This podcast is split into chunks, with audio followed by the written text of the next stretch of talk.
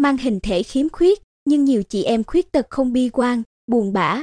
Với hội viên trong câu lạc bộ phụ nữ khuyết tật thị xã An Nhơn, cuộc sống vẫn tươi đẹp nếu biết yêu thương bản thân và tìm thấy niềm vui khi gặp gỡ, chia sẻ với người đồng cảnh ngộ. Trước khi tìm thấy nhau ở câu lạc bộ phụ nữ khuyết tật thị xã An Nhơn, các thành viên đều có những trải nghiệm buồn nhiều hơn vui. Bởi khi ấy, các chị không có người đồng cảnh ngộ để thấu hiểu, chia sẻ. Cuộc sống hàng ngày chỉ gồm những cố gắng, nỗ lực với khát khao được yêu thương, hòa nhập.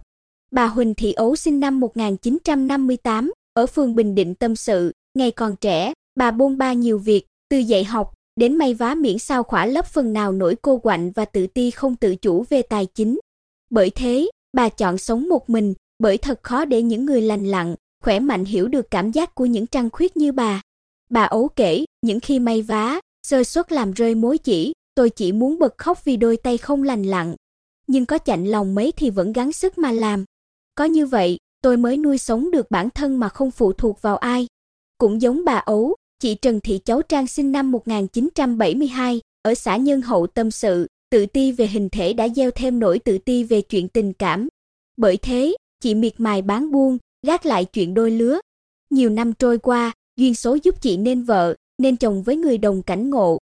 Hai vợ chồng khuyết tật nỗ lực gấp đôi người thường để nuôi nấng hai con ăn học nên người. Chị Trang tâm sự, tôi nhớ mãi lúc con nhỏ được nhận giấy khen của tỉnh vì thành tích học tập, rèn luyện tốt. Thế nhưng, vì con say xe nên không thể di chuyển bằng ô tô vào thành phố được. Khi ấy, tôi vừa chạnh lòng, vừa thương con vì thấy con thua thiệt hơn các bạn. Nếu tôi lành lặn, có thể tự chở con đi bằng xe máy thì mọi việc sẽ đơn giản biết bao.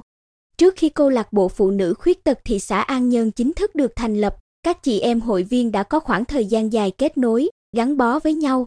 Nhờ đó, nhiều phụ nữ khiếm khuyết đã tìm thấy nhiều niềm vui, động lực để vươn lên trong cuộc sống. Vừa trò chuyện với những người chị em thân thiết, bà Trần Thị Nghĩa sinh năm 1958, ở phường Bình Định chia sẻ, bà đã tham gia câu lạc bộ khoảng hơn 6 năm trước, do bạn hàng ruột là bà Ấu, chị Trang rủ. Bà Nghĩa nói, từ khi tham gia câu lạc bộ, tôi tìm thấy niềm vui thật khác, chị em cùng cởi mở kể chuyện về những khó khăn, trăn trở cho nhau nghe rồi động viên, chăm nom nhau những khi đau ốm, cấp bách. Không có sự phân biệt đối xử hay né tránh. Tất cả đều hòa đồng, sởi lởi và nhiệt tình. Đồng tình với bà Nghĩa, bà Ấu cho rằng, với những phụ nữ khuyết tật, sống một mình lại lớn tuổi như bà, thật khó để tránh khỏi cảm giác cô đơn, bức bối. Sau khi tham gia câu lạc bộ, những chuyện buồn, chuyện vui đều được chia sẻ, lắng nghe, cùng đi chơi, ăn uống giúp bà thấy mình trẻ lại và yêu đời hơn. Bà ấu tâm sự, chị em trong câu lạc bộ luôn tranh thủ những buổi sinh hoạt, gặp mặt để tâm sự, lên ý tưởng tổ chức hoạt động kỷ niệm những ngày lễ. Chúng tôi còn hùn tiền sắm loa để có thể cùng nhau ca hát, xua tan muộn phiền. Ai cũng cảm thấy cuộc sống tươi đẹp hơn, ấm áp hơn nhờ mái nhà chung này. Tất nhiên, để phụ nữ khuyết tật thuộc nhiều lứa tuổi, hoàn cảnh khác nhau có thể cởi bỏ sự tự ti, mặc cảm không phải dễ dàng.